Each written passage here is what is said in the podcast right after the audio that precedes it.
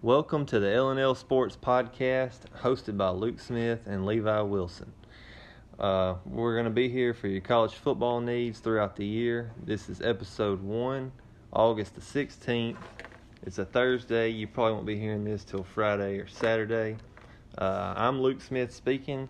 Um, me and Levi are starting this up. We're gonna um, we're gonna try to do three big games every weekend.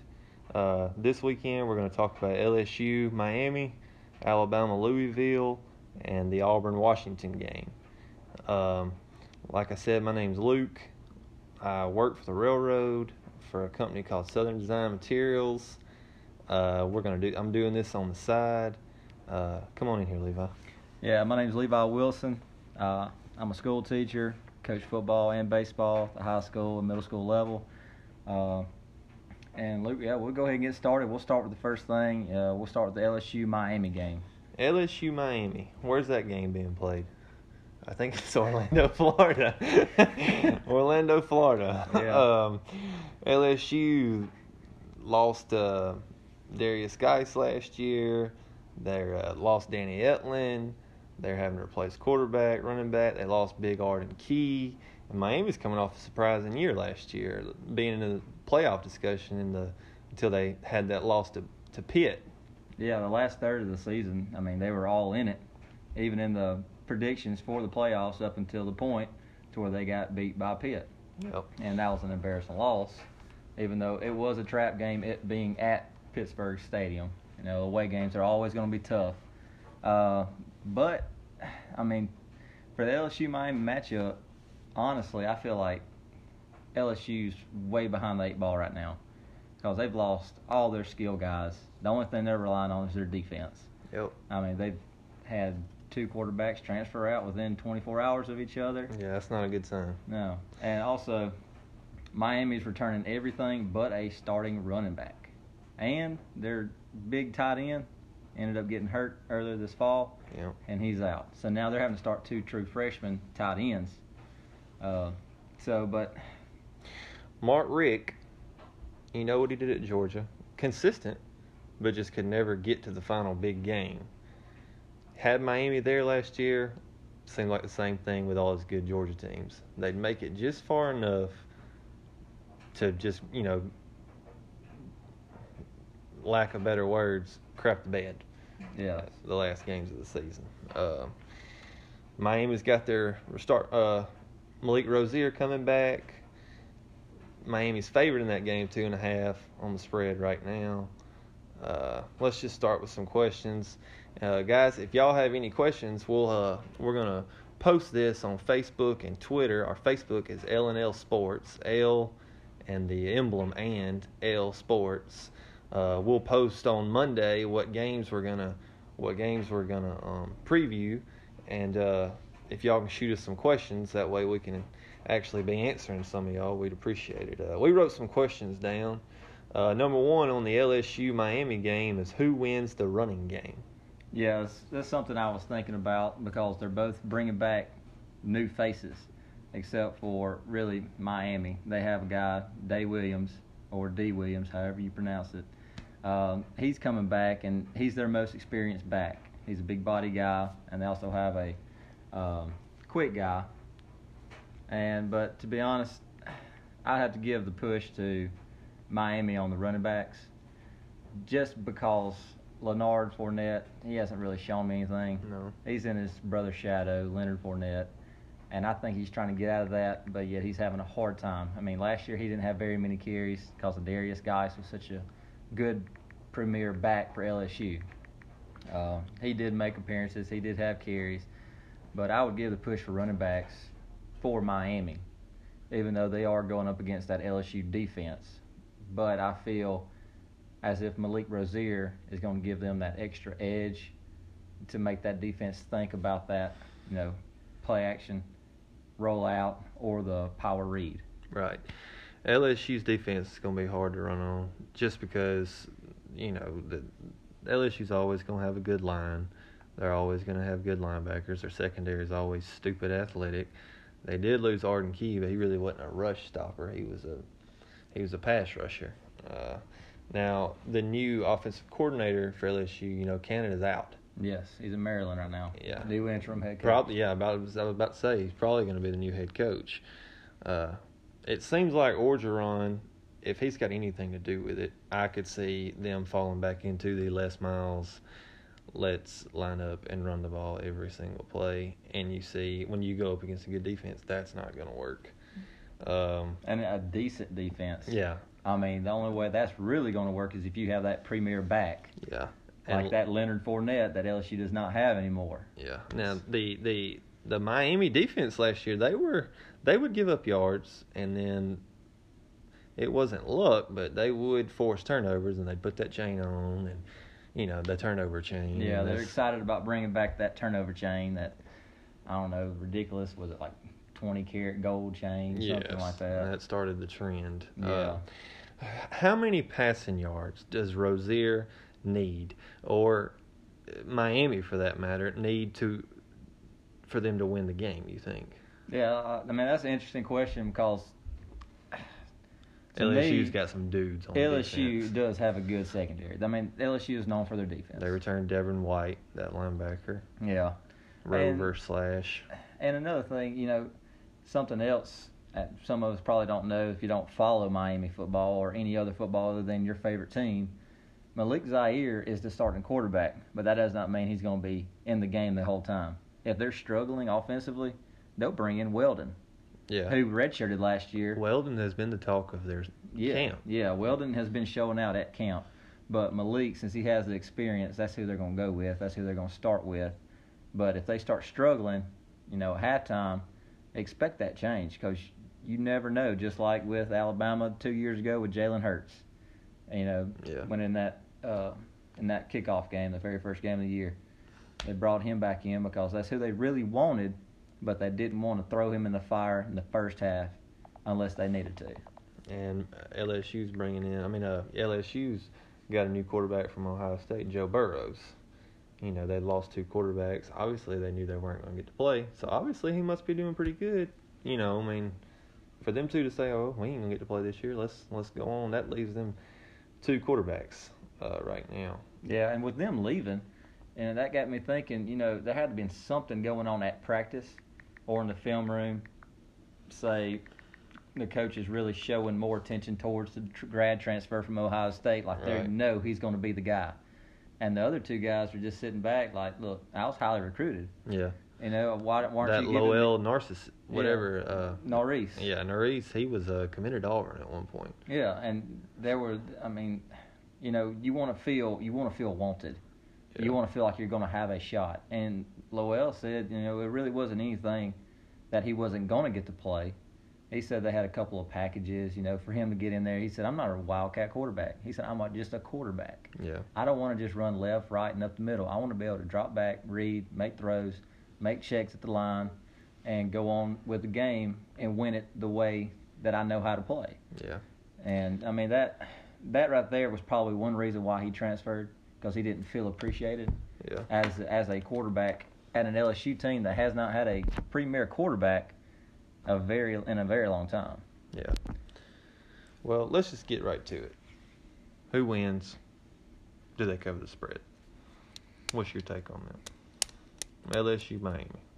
I will give the push to Miami just because LSU's offense is just a mess. Yeah. And if it comes down to defense, I really feel like if they got to make that drive at the end of the game to get in field goal range, I think Miami's that team to do it. I don't. I don't think LSU's got enough, got enough that they have experience wise, to be able to get down the field whenever they need to or whenever they want to. Two and a half. You think they cover that? Yeah, Miami. that two and a half is a good number. I'd take Miami at two and a half. What do you think the final score is going to be? Uh, it's going to be a low scoring game. I would say 24-20. 24-20, Miami. and and that's that's going to be based off of turnovers. I, I feel like turnover battle. I think Miami's going to win the turnover battle. Yeah, and that's going to put LSU in a good position to score on a short field. Because go going 80 yards, 75 yards, that's just not there. Put. Miami in a good spot to score. Yeah, exactly. Give me LSU. Give me LSU in a tight one, twenty to seventeen. Go Coach Orgeron. Gonna get on the board. Go Gonna beat Miami. Mark Richt's not gonna be making out with his wife on the sidelines in this game. Give me LSU by three and let the hype train get going. Enough of LSU Miami. Let's go to Alabama Louisville. Yeah, and this matchup, you know, It's been it's been getting some talk. yeah, a little has- smack yeah, talk. a lot of smack talk from a lot of experienced receivers to a lot of guys that are coming out brand new, fresh, with no experience as defensive back wise for Alabama. Jawon Pass taking the shoes of Lamar Jackson. He uh his I followed his recruitment back when. I know uh he was he had Alabama uh in the lead for a little while. He had Auburn in the lead for a little while and ultimately chose to go with uh go with Bobby Petrino at the Louisville Cardinal. Um he's a big kid. He is 6'4", 231 pounds. Uh, but you know, it doesn't mean size doesn't mean a thing when you're going up against that Alabama defense. Exactly. You have got to put drives together. You- Exactly. They're going to make you beat them, and it's just hard for a college football team, especially straight coming out of the gate. The, you know, they uh, he hadn't been put in the fire yet, and he's about to. You know, I mean, Alabama's Alabama's secondary is young, but that front seven, Exactly. they're monsters every year. Exactly. I for Louisville, if you're watching that game, I would expect to see Louisville do a lot of quick passes like Auburn did coming out in the Iron Bowl last year. Yeah. A lot of quick, high percentage throws. Maybe try to get some one on ones deep when they get to the middle of the field to take that one shot. Yeah. Uh, but don't don't don't think that they won't get off of that game plan of that short stuff. If they see something the defense is doing after they make adjustments to that, then they might try to you know run the ball between tackles just to suck the linebackers back down to try to dump it right over top in front of that safety that's deep. Yeah. Now that spread is 25 and a half. And that honestly that some you know, either you're going to think Louisville can make that a game or you think two is going to be coming out. They're going to sling the ball around. They'll have 30 points by halftime. You know, the talk going into it's Alabama's offense, Louisville's new offense. You know, you know, I think you know what you're going to get with Alabama's defense. Louisville's defense is kind of an unknown right now. You know, when you think Louisville, you don't think defense. You don't think defense. You No. think Lamar Jackson. That's what you're thinking. Yeah. But you know he's not there anymore in the in Puma Pass, Jawon Pass. They call Yeah. him Puma. You know, expect him to use his legs because you know Alabama's defense is fast. They are But when you have a running quarterback, that can that can cause problems if he can get up under that blitz, up under that rush, Mhm. and then get one on one with a linebacker. Yeah, because I mean Alabama's going to play.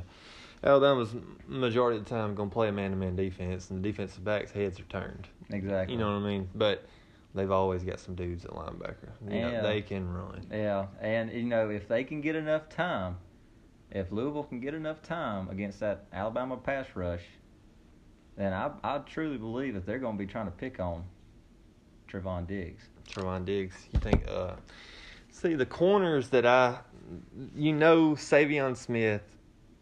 Uh, you know, he had, he was committed there. Went to uh, junior college, coming back this year. You know, everybody thinks they know what they're getting. Uh, The the the Patrick Surtain, the freshman coming in, Mhm. I think he's going to be a good one. Now Savion Smith, I don't know about. I don't know about. Um, I know uh,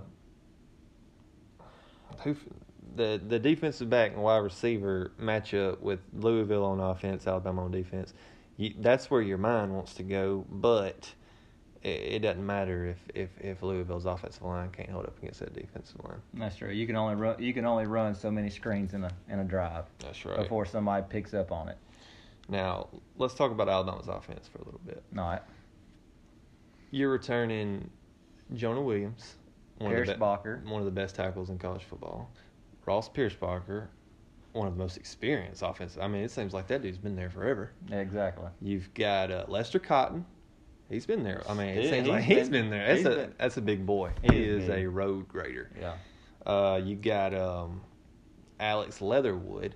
He came in at the uh, who was it that got hurt last year in that college football play? Was it? It wasn't Jonah Williams. It was uh their left tackle. Who was it?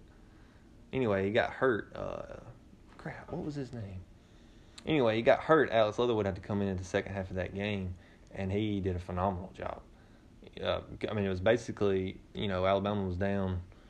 It's, it's basically you got your depth chart. You got your number one guy, and then you got Leatherwood right behind him as one A. Yeah. So your your depth at the line was slim last year, but you know the people that you did have could play different positions on the line. They knew the plays. They knew what their job was to do, and they performed well. And they did a good enough job to get them to the championship game, kept them in the championship game against Georgia, and ultimately won the game. Yeah. Now, uh, who's going to start at quarterback for Alabama? Everybody that's an Alabama fan that I've spoken to, they love Tua. They want to see Tua. They're tired of the run around, looking downfield, reading your number one guy if he's not open, and Jalen runs. They're tired of seeing that. To be honest, if he gets you 20 yards a pop, you know, that's that's just as good as him making a 20 yard completion. That's true. And and he the one thing that he does that we don't know about Tua is he's protected the ball. That is true. Hey, man, what do you have? Like two interceptions all year, or maybe one interception all year last year? Yeah, and you know that could have been because he threw it where nobody could catch it. Yeah. Because his his arm is not quite as advanced as Tua has, and Yeah. Tua's main skill set is uh, like a pocket passer presence. Yeah. But he also has the athleticism to get outside the box and run with it if he needs to. Yeah. He can spin it. But with that, is he going to be smart enough, you know, starting as a true sophomore in that offense? If he, is he going to be smart enough to protect the ball when he needs to? If he needs to throw it away when he needs to, is he going to just tuck and run? If he's getting swarmed, he's not going to try to make a dumb dump pass over the line, over the brush to his running back and cause a turnover. Yeah. He's going to have to be smart with it if Tua is the guy. And but I'm leaning more towards Tua. Yeah. Tua. Tua. I don't think. I think I could go out there and play quarterback and give the ball to Damien Harris and Najee Harris. If Najee Harris, Yeah, that's true. That's true. He got he, he got He's- a foot injury. He's right in now. a boot for a week, and they're going to do rehab on it, therapy, uh, up until game day. I, I believe it's going to be another week of therapy uh, starting the next week. Yeah, but bless their hearts. They they lost Najee. You still got Damien Harris. You got Josh, Josh Jacobs. Josh Jacobs to me has been underutilized at Alabama. Damien Harris to me is their best back. Yeah, he needs to be your bell cow this year. He Yes. needs to get 20 yards, a, 20, 20 carries a game, and let him get you about 1,400 yards. Lean on lean on Damien Harris. He's ready. He's built. He's probably the best back in the country, in in my opinion. I know he's the best proven back in the country. Yeah, for his size, watching him run, it's like he barely moves, but he outruns everyone. Yeah, and he he's run- big, he's powerful. so smooth, and he makes quick cuts, gets in the hole, gets north and south, and he does what Saban wants him to do. He gets some first downs. Yeah, and He he can- protects the football. He protects football. He can get you that one yard you need, or he'll break it loose and he'll get you 10, 15 on back to back plays if you need him to. Yeah. Now, Alabama's offensive coordinator, Mike Locksley, Locksley, first year offensive coordinator. They got a first year defensive coordinator and Lupo. Lupo. Yeah, but it seems like the coordinators don't matter.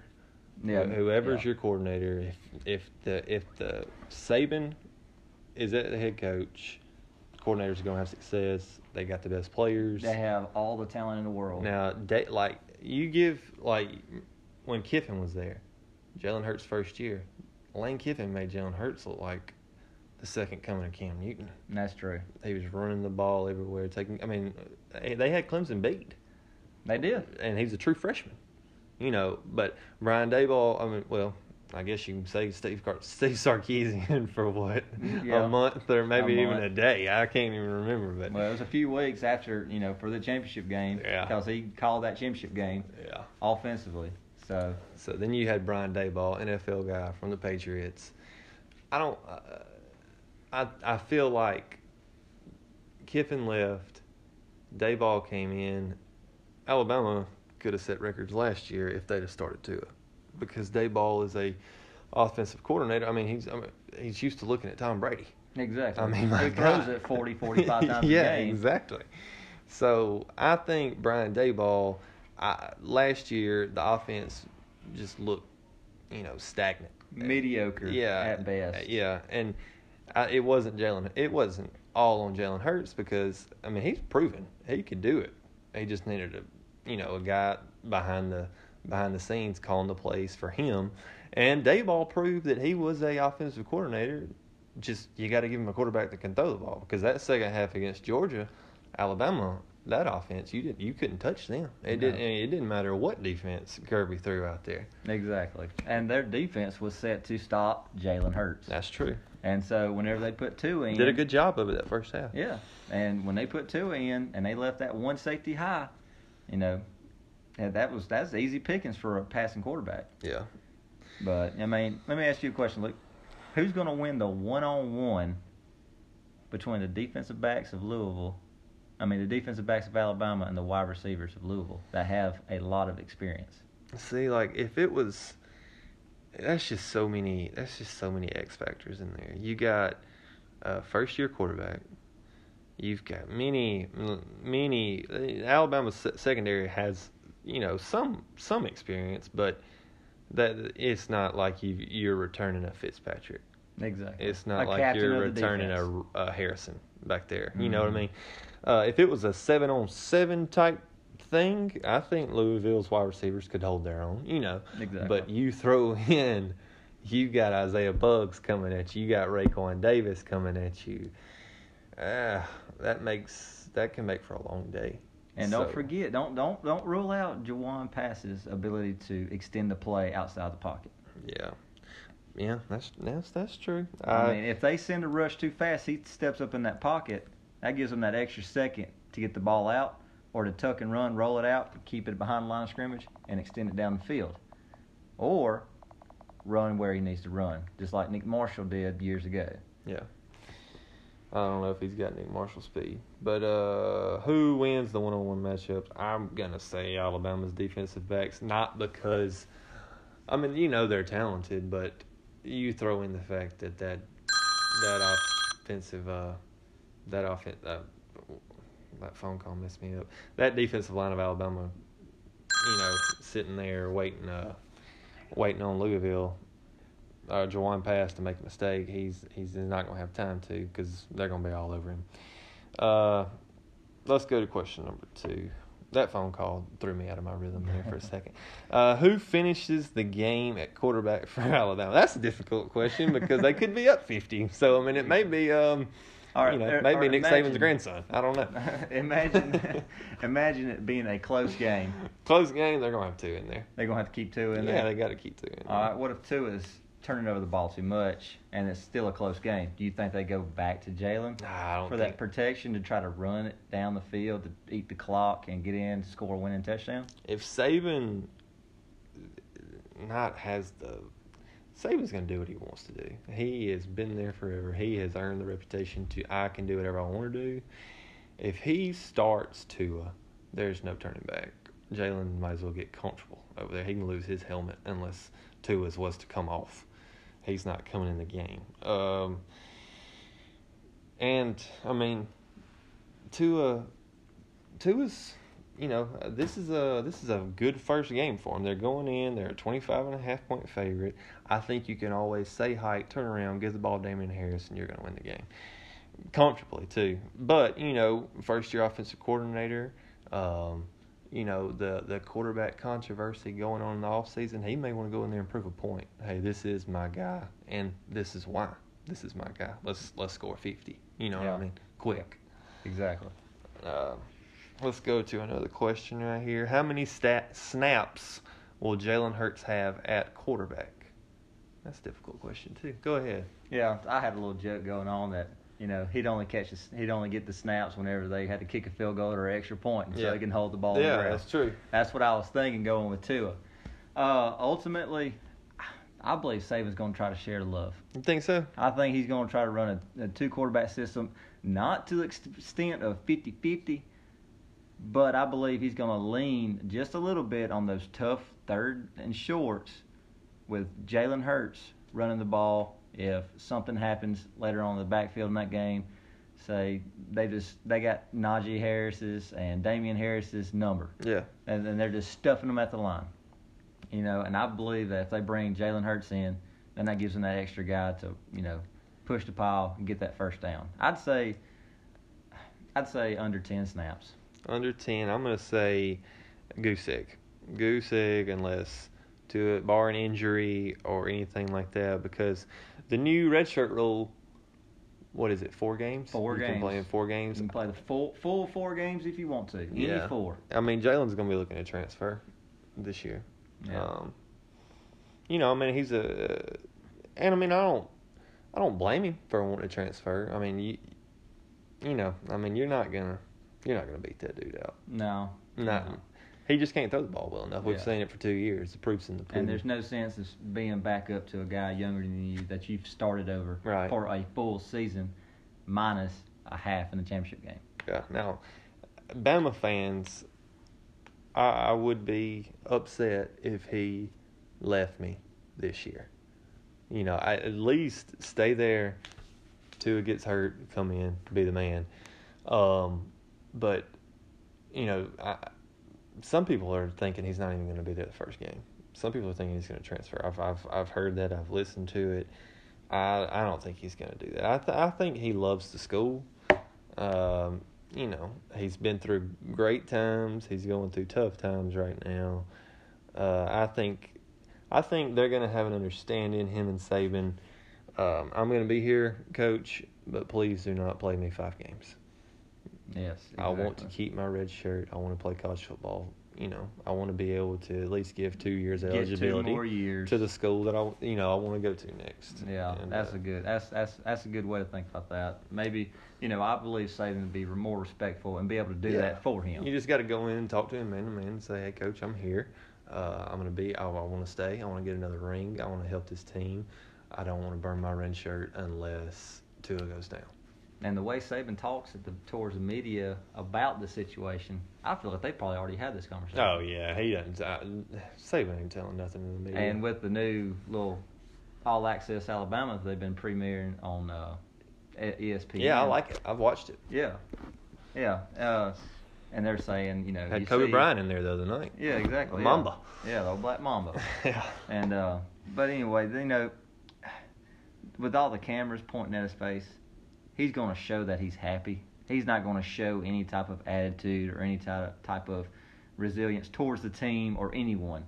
He's still the team. He's still part of the team. He still wears that. And he's still got dudes in that locker room that are probably behind him. You know what I mean? Exactly. So yeah, he could really, he could really easily, if he wanted to, turn this into, let's divide this locker room up. Let's, you know, if if if Tua, if Tua was to throw an interception, you know, Jalen's over there in the other guy's ears. You know, I, you know, I only threw, you know, X number amount of interceptions last year, or uh, you know, if if if Tua has a half where he has 100 yards passing and, and two turnovers, Jalen could be over there in the ear of offensive linemen. You know, we wouldn't never like this, you know, barring the Georgia game. Yeah, exactly. We weren't ever here when I was quarterback. But let's get down. Let's get down to our fourth question about that: is who wins the Alabama Louisville game, and Who covers the spread? yeah, who covers the spread? What's the final score? Now, our last game, Miami, LSU, Levi had LSU. I mean, uh, Miami winning the game, covering the two and a half at a twenty-four to twenty score. Ain't that what you said? That's right. Twenty. I, I didn't write it down. I had LSU twenty to seventeen. That would of course have LSU covering the spread. Uh, let's go Alabama. The number is at 25 and a half right now, but like we did say, it's the 16th of August, so we've still got it could roughly go up. yeah As soon as the 14, bettors 15 start- days. As soon as the bettors start throwing their money in Vegas, that number's probably going to rise. I would see it on game day probably being around 20, 28, 28 and a half. 28. Things all right. Well, give it to me. What what do you what do you got? Even though I believe that Louisville's we, wide hang on, receivers. time out. Are we doing an upset? Right? No, no, I'm not All calling it upset. I'm not calling it upset. I'm not going to go crazy on the first episode. But even though I do think that Louisville's wide receivers are going to have a not a difficult time with Alabama's DBs, but I still think, like you said, the pass rush is going to get to Jawon Pass Yeah. one too many times, and Yeah. I believe they're going to cause a lot of turnovers. And I feel like Alabama's going to win this game, but they will not cover. Final. Final score. I'm going to call Alabama 41, Louisville 24. Bama 41, Louisville 24. If Louisville scores 24 points in that game, Saban's gonna Saban's gonna be red. He is gonna have a fit if is gonna have a Louisville fit. scores 24 But points. that's that that. X factor, Jawon Pass running around. You're putting a lot of stock in Jawon Pass. I am putting a lot of stock in the Jawon Pass. I'm making a, I'm making a side note of that. What are they? What was the Pete Puma pass? Oh, Puma Pass. Levi is high on Puma Pass out of Columbus, Georgia. I work in Columbus, Georgia. So, all right, down to me. Alabama, Louisville, 25 and a half. Louisville's going to come out. They're going to be hitting on all cylinders. They're going to be uh, they're going to be high fiving the Cardinals. No, none of that's going to happen.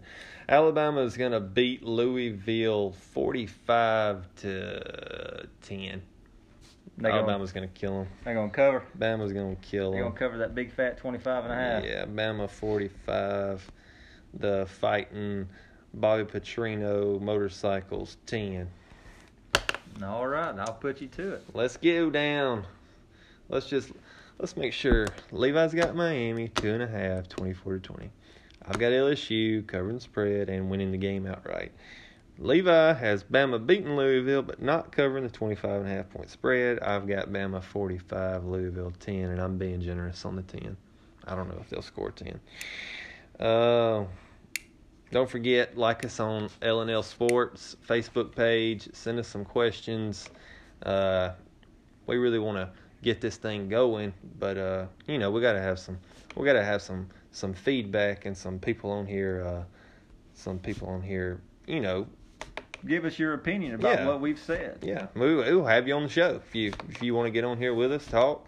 Two people, two people. I think th- three people would be the right number, but we're doing it with two. We're gonna go to the game of the week. You've got uh, two ranked teams in the top ten. Uh, it's at the Georgia Dome. You've got two really similar teams. I feel like you've got a proven quarterback on both sides. You've got you know good defensive lines. You've got Chris Petersen, which is to me, I mean he's he's one of the best coaches out there right now. Gus Malzahn can look like that, and then he can look like a different version of Les Miles sometimes. Uh, let's let's just start with um, start with uh, give us a breakdown of give us a breakdown of Washington. Washington, they're returning, as everybody knows, Jake Browning, one of the top quarterbacks in the nation. Uh, expect him to go high in the draft. Took took took them to the playoffs uh, two Took- years ago. Two years ago. Mhm. Yes, two years ago. Took him to the playoffs. Uh, they have Myles Gaskin coming back, one of the top running backs in the Pac-12. Yeah, I like the way he runs. Yeah, exactly. And also, you know, for me, Washington's strongest suit to me has got to be their defensive backs. Their defensive backs are stacked. They're loaded. Everybody's high on them. Everybody's high on the on the uh, defensive backs of Washington. I mean, they're returning everybody back from last year. They have so much experience. They're fast. During their practices so far throughout the fall camp, they've only given up one touchdown to the first team offense, and that was only a two-yard run by Myles Gaskin. Yeah, that defense last year they uh they gave up 16, 16 points per game. That ranked fifth in college football. They gave up 100 yards rushing per game. That ranked fourth in college football. Uh, against the pass, they was gave up 197 yards. You know that was top 30 or so. Uh, defense is defense is stacked. Uh, caused a lot of turnovers. You know the games they did lose last year. They lost at Arizona State, which was I don't. I mean, that's about like Auburn losing to LSU last year. That Yeah, was their exactly. fluke loss. Yes. They lost that game seven to thirteen. Uh, you know, I don't know how that happens. They lost to Stanford, twenty-two to thirty. Which Stanford, Stanford's tough. You know, Stanford's tough every year. Stanford always has a good recruiting class every year. They always, did. They're always loaded. The guys are super smart, big, high IQs, big bodies, fast, and not not not to mention, you know, they got one of the the, the best running back in the Pac-12, Bryce Love. Bryce Love. He was a monster last year. Yes, he was a monster when he was healthy. Yeah. But let's stay on track. Um, yeah, Jake Browning, Myles Gaskin. Uh, you know, that, who'd they lose? Uh, what was his name, that wide receiver? Dante Pettis. Pettis, yeah, Pettis was good. The year before that, they had John Ross. he was Ross. a like a top fifteen pick. Um, And one thing I think Washington's really going to miss from Dante Pettis Mhm. wasn't just his receiving abilities, but his punt return. punt return. He was huge on Yes, he set. NCAA records with punt returns. Yeah, And so for touchdowns. I Yeah. mean, the kid was a magician when he got that ball in his hands and you gave him just a little bit of space. yeah, He was a magician. Uh, but, you know, for Washington, you know, what they've been really focusing on with Jake Browning, I think they've been preparing for Auburn just a little bit. oh yeah, I mean, just about everybody's going to look into that first game, yeah, especially of this high caliber of a game, top 10 teams, you know, Chick fil A kickoff game, the premier game of the week, even though college game day, thanks. College game day. That is so stupid. I don't even. I, that's a different topic for a different day. They want Notre Dame to be so good, and Yeah. they just they're not. They have the biggest fan base, so, you know, they got to show love to that. But, They you haven't know, been good since Rudy was there. I mean, the last time they were good, a dude was getting faked about his girlfriend. That's how pathetic Notre Dame is. Uh, their top newcomer of the year is a wide receiver, six foot three, number five wide receiver in the class. Um, oh, had forty six hundred yards in his career at the California Prep High School he attended. Um supposed to provide, you know, an immediate impact. We'll see. You know, um, with Jake Brown throwing him the ball, though, all he has to do is get open. that's true. But or that- even get just a little bit of separation. Jake Brown's accurate enough to get him open. let's get back. Let's get back to the Louisville Alabama game for a second. Is Jake Browning gonna have time? That's what. That's true. that is true. The SEC defense. Oh, that that daggum defensive line Auburn's got this year. Auburn is nasty up front with Yeah. their front seven. Uh, but you know, with that, they're a high quality team. Yeah. They will be able to fend off. They're not going to be like Louisville and not have those pieces that can go up against that. That's true. And they had the, to me they have the, the the trump card is Chris Petersen.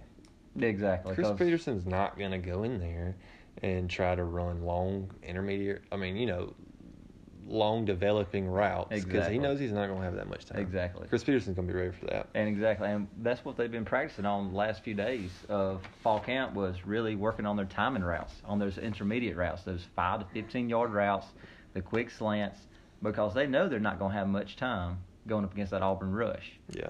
And you know, I, to be honest, they might take one or two deep shots, depending on how the game flow is going for them. If they can move the chains consecutively within a couple plays, Mhm. then you should be able to to see a deep deep pass then. But other than that, I expect a lot of quick screens, a lot of stuff wide and outside. They want to see what our freshman cornerbacks and defensive backs that I believe are going to be playing a lot. Think so? Yeah, with Christian Tutt, I believe that he's going to be out there a good bit. Uh, they're going to challenge them with their high quality receivers. Uh, but you know, other than the screenplay and all of that, it comes down to can you protect the ball? Yeah. And for Auburn last year, we ended up at the end of the season, you know, to have six turnovers at the end of the season. We were above the zero mark. Yeah. So we did a good job protecting the ball, and we did a good job of getting them all. And Washington was plus 13 in the turnover margin last And year. that was probably to do because of their defense and their defensive backs. yeah. So Well, let's just go to the first question that we have wrote down right here. Who has more passing yards in the game? That would be Jarrett Stidham or Jake Browning. I would say Jarrett Stidham. Think But Stidham's going I, I believe Stidham's going to have a little bit more time. Uh, and more unproven at running back, so we may have to throw two set up the run. Where I think Washington, you know, they can be a little more balanced, Yes. knowing what they have. Yes, and you know, with that, I don't know if their front's going to be heavy enough to be able to push our line back. They might be quick, Yeah. But are they going to be heavy enough to push that front center, that guard, push them back into the pocket where he can't step up and make that throw 25 yards or further? Uh, they're going to have to send blitzes. they're gonna have to disguise it. Like they're gonna have to send safeties, they're gonna send linebackers. You might even see corners Yeah. and have that safety roll down and cover out that outside receiver. Uh, I expect a lot of trickery on the defensive side as well. Um, like you were saying for the offense with Chris Petersen being at the being yeah. the head coach. You got to watch him. You got to watch him. Everybody remembers that uh, that Fiesta Bowl when he was at Boise. That was one of the best games I've ever watched. It was amazing. It was. I mean, if it's on now on your classics, I'm stopping what I'm doing. Uh, you know, gonna give the baby a juice. Hopefully, she'll be quiet so I can sit there and watch that masterpiece of a game. That was a that was a fun college football game to watch. Motivation in this game is there. You couldn't say anything to motivate either one of these two teams. They know who they're playing. They know if they don't bring their A game, they could get embarrassed. Uh, for Auburn, last time they were in the Georgia Dome, got beat by Central Florida. Central Florida. Yeah, and then the time before that, they got beat by Georgia, twenty-eight-seven.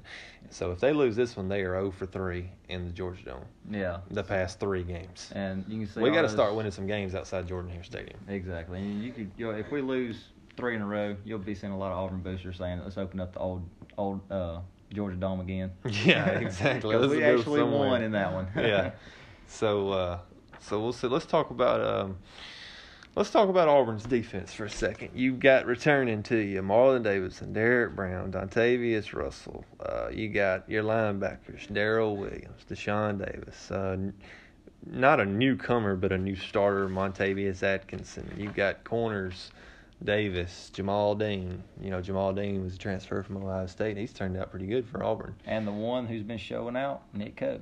Nick, I, I was saving that. I was saving the buck because I had to take it from him. Jamai J- Jamai Dinson. You got uh, you know, the safeties are unproven. You got Daniel Thomas back there. He's a junior, five eleven. Uh, you got Jeremiah Dinson. He's a sophomore, which we saw a little bit of Dinson last year, but they are. They're they're kind of where Alabama is. You know, they lost Tray Matthews, Stephen Roberts from last year, and you don't, you just don't know until you see. You know, the, I don't know. And everybody's been high on Noah Igbinoghene. Yeah, that's true. And they've been saying he's doing he's done a great job transition. He's very athletic. I mean, he's super fast. The kid is stupid fast. Um, so I mean, I believe out of all of the DBs, expect them to try to pick on him on that deep ball. yeah. Uh, and also for Auburn's offense, something I've read and I've seen on some videos. Watch out for that back shoulder throw. Yeah, I've read that too. Uh, I've heard Jarrett Stidham has worked on that all spring, all summer. As soon as he could start throwing after his shoulder surgery, that's the throw that he's going to be using a lot.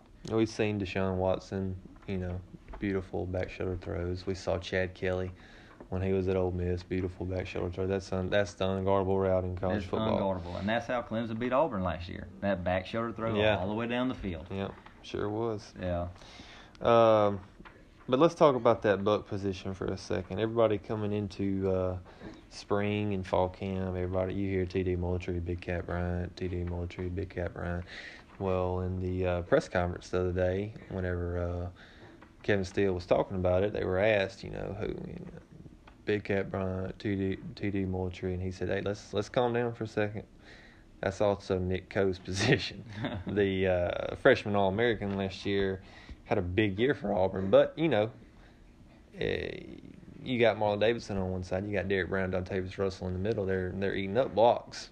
You know, you Oh, can yeah. beat a one on one. I mean, Yeah. that's Jeff Holland was an amazing player last year, had an amazing year, but uh, you know, he was he was he was going one on one a lot of times. He know, was outside. He really was.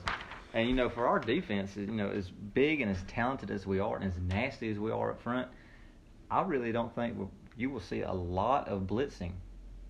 Yeah. I really No. don't see that. Yeah. I believe that we're going to see in the first quarter to see if we can get that rush on that offense of Washington on that offensive line. I think we're going to see a lot of push from the front, and we're going to just disguise everything.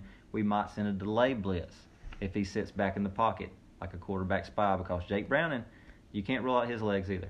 The Yeah. kid has proven it. Yeah, last year, that's true. he's an athlete. yeah, he ran all over the place last year in the Pac-12.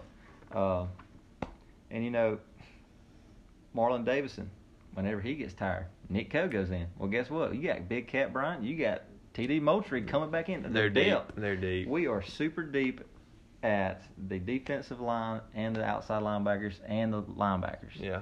I mean, They're deep.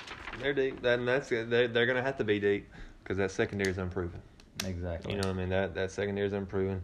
Uh, offensively, golly, if that running back doesn't scare you, Yeah. that running And- back position better scare you. And with that last scrimmage that Auburn just had, you know, we did put the ball on the ground twice. Exactly. Not knowing who it was, No. but if you had an educated guess, Luke, who do you think it was? I mean, I would. I don't. I mean, I would think at least one of them's got to be the two that's Two. vying for the position. Yeah, know? the two. Uh, yeah, the two. The top two right now, Kam Martin, Kam Martin Boobee, and Boobee. JaTarvious Whitlow Lafayette. from Lafayette. Yep. You know, and to be honest, they might have split both fumbles. Yeah. But they're probably getting the bulk of the load. That's true. And you know, but when you're running with the Auburn offense, you cannot put the ball on the ground because that kills you. Yeah. What yeah. happened last year with Central Florida? Yeah. Kills Carry anything. on.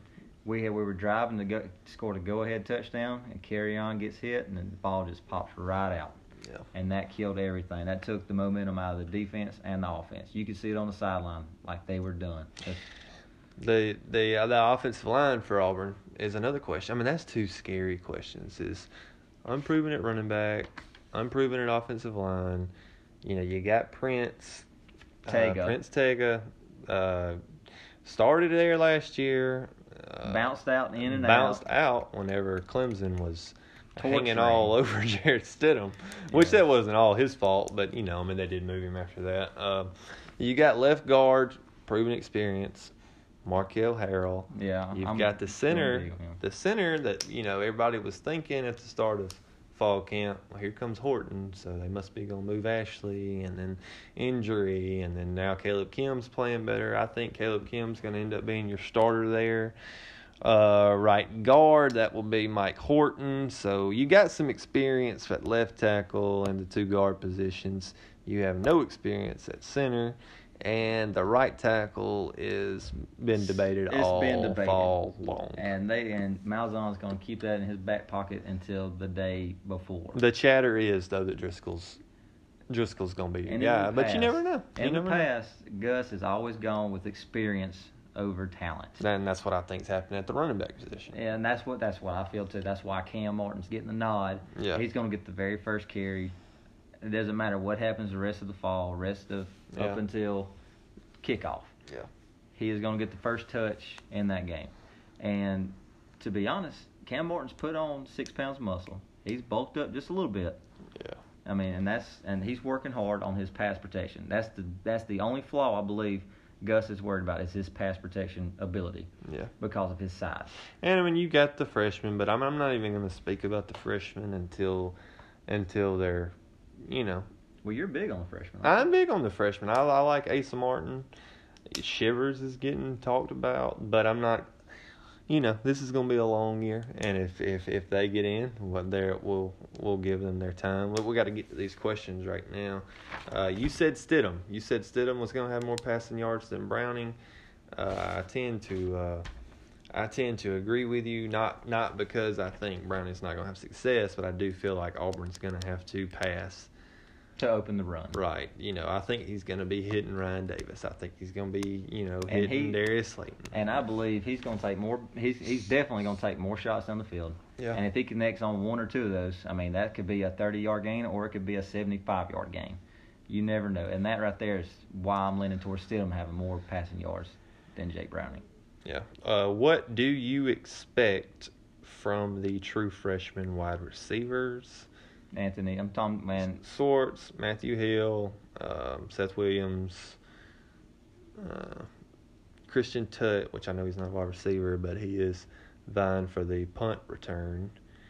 Um, Yeah, well, with Schwartz, he's going to see the field. you think so? Speed, he's- speed sees field. Speed kills. That does. I mean, it is is ridiculous at how fast that kid is. Yeah. Uh, I believe we're going to use him on a lot of jet sweeps. Uh, Especially with um, Eli Stove being out. Uh, yeah, with Eli Which Stove Derek- and Will Hastings. Yeah, Devan Barrett has been filling that role, but I think Schwartz has been getting reps at that too. And Sal Cannella has moved to that slot position as well. Yeah, that's true. And you know, he is six foot six. He is a mix ma- mix match from you know wherever. Yeah, but And- but he he did. He drop, didn't play. He dropped a lot Yeah, of balls. That's why he didn't play. That's he right. dropped. He But- dropped ball after ball. that's what makes you think if these guys aren't, pl- you know, the backup's always going to be better in the fans' mind. You know, if you see like like last year when Jalen's struggling, Tua's got to be better, and then you'd hear people saying, "Well, no, if Tua was better, He'd be in he'd there. be playing." Well, uh, well, at the end of the year last year, we saw. Well, maybe the fans was right. You know, what I mean, yeah. but I think that was Jalen's team. I'm just, I'm just saying. Um, Yeah, Matthew Hill, I believe he's going to see the field too. I mean, first game. I believe we're going to see him first game. Well, we'll see. I I, mean- I, I tend to lean towards Slayton, Craig Myers, uh, Ryan Davis, and I think I think I think that's they're going to get the bulk. And if you see a freshman wide receiver, yeah, it'll be on special teams. All right, side question. Side how many question. re- how many receptions do you think Ryan Davis will have in Eight, game one? eight. Eight. Yeah, I think. You don't think he'll have more than ten? No, I think i'll have eight. I think think- he'll have eight for ninety-six yards. So he's not going to break hundred on game one. No, I don't think so. I think ni- eight 96 yards though. It's a good game. Yeah. If he has eight for 96 yards, I think Auburn's going to be successful. Because um, you know, I mean, if he's if he's hitting, if he's got eight eight receptions, you know, he's opening up, you know, the middle. He's opening up, you know, side to side. That's going to open up the deep ball. Yeah. Which there there comes Slayton, but uh, With Christian Tutt, you know, talking about freshmen, yeah, I know that the punt return job has been something that Auburn has desperately needed in years past. I, there was so many times I don't know how many times we watch year, every game together, and you get mad about that every, time, the ball lands 10 yards in front and he's waving his hands say don't touch it and that sun gun rolls 25 30 yards down the field. Yeah, run up fair catch it if you can't return it. And there's many times that he just caught it. He had 10 15 yards of space that he could have moved. Yeah. Uh, but I feel like you know Gus is going to go against the grain what he always does he's not going to put Ryan Davis back there I feel I like don't it- either. I feel it's going to be Christian Tutt Yeah, he's talked too much about the freshman not to at least show us a freshman. not to show us something Um, let's let's touch real quick. This is where are we at right now on our time? We're on 51 minutes. This was supposed to be a 45 minute podcast. the side talk yeah, let's. Uh, I just want to touch real quick. Um, I think Auburn loves where they're at with kickers, with the the Carlson, the Anders Carlson. I think Washington loves their kicker. We've we've heard about that this week. Mhm. Um, what matchup best suits Auburn, and what matchup best suits Washington? Let me put that question in a different, in a different uh, wording. Okay, what matchup does Auburn have to win to win the game? What matchup does Washington have to win to win the game? I feel like if our offensive line can get a good push and our running backs can get three, four yards of pop, like Auburn running backs have. What's the rushing yards that we have to get total for the game? Because that's where I was going to go with that too. All right, with all with the total rushing yards, I feel like Auburn. What's the magic can- number? The magic number for me, if Auburn can get 145, if Auburn get 145, then I feel like Auburn will win this game. 145. It's a good number. I say, um, let me think. 145 is good. I'm thinking Auburn's going to need. Auburn's going to need at least 120 yards rushing. 120. 120. Yeah. I'll go 120. Uh, you know, give you know- give me 120 rushing and give me uh give me a nice round 260. Yes, I was thinking around 250 passing for Jarrett Stidham. Yeah. All right, what does Washington need magic number rushing yards to win this game? Washington. I mean, I think they're going to need. I mean, I swear Do these two teams think- are alike. Do you think they will break 100 against Auburn's front? I don't. you don't think? I don't think so. But I feel like if they do, they're going to win the game. yeah, if they break 100, I think you think they'll win the game. I do. I, if they don't, I feel like they're going to be right there in it. If they get 100 rushing yards, that spells trouble. Yeah, this game's going to be so close. Whoever wins time of possession, Yeah, that'll be big too. time of possession is going to be the X factor in this whole game. Well, let's get down to it. Who wins? And do they or do they not cover the spread? What is the spread right now? Auburn two and a half. Auburn is two and a half favorite over Washington That's right. as of right now, and you know, up until game time kickoff, that this game change. right here, this this makes you sick. Yeah, this game right here. this here. is a kickoff game right here. This is This- about like Auburn. I mean, uh, Bama, Florida State last year, but I, feel like both of these teams are gonna have a better year than Florida State. Neither team, no, neither team has played each other Yeah, in a very long time. Yeah. And in recent years, they've never played each other. So it's an unknown about both teams. But I feel like Auburn's going to be able to pull this one through. It's going to be a tight game. I feel. I'm going to call Auburn 27, Washington 21. You got Auburn winning by six, huh? I got them winning by six, and they're covered. That'll do it. That'll do it every time. So that's a total of 48 points being scored in that game. Let me think. Auburn, Washington.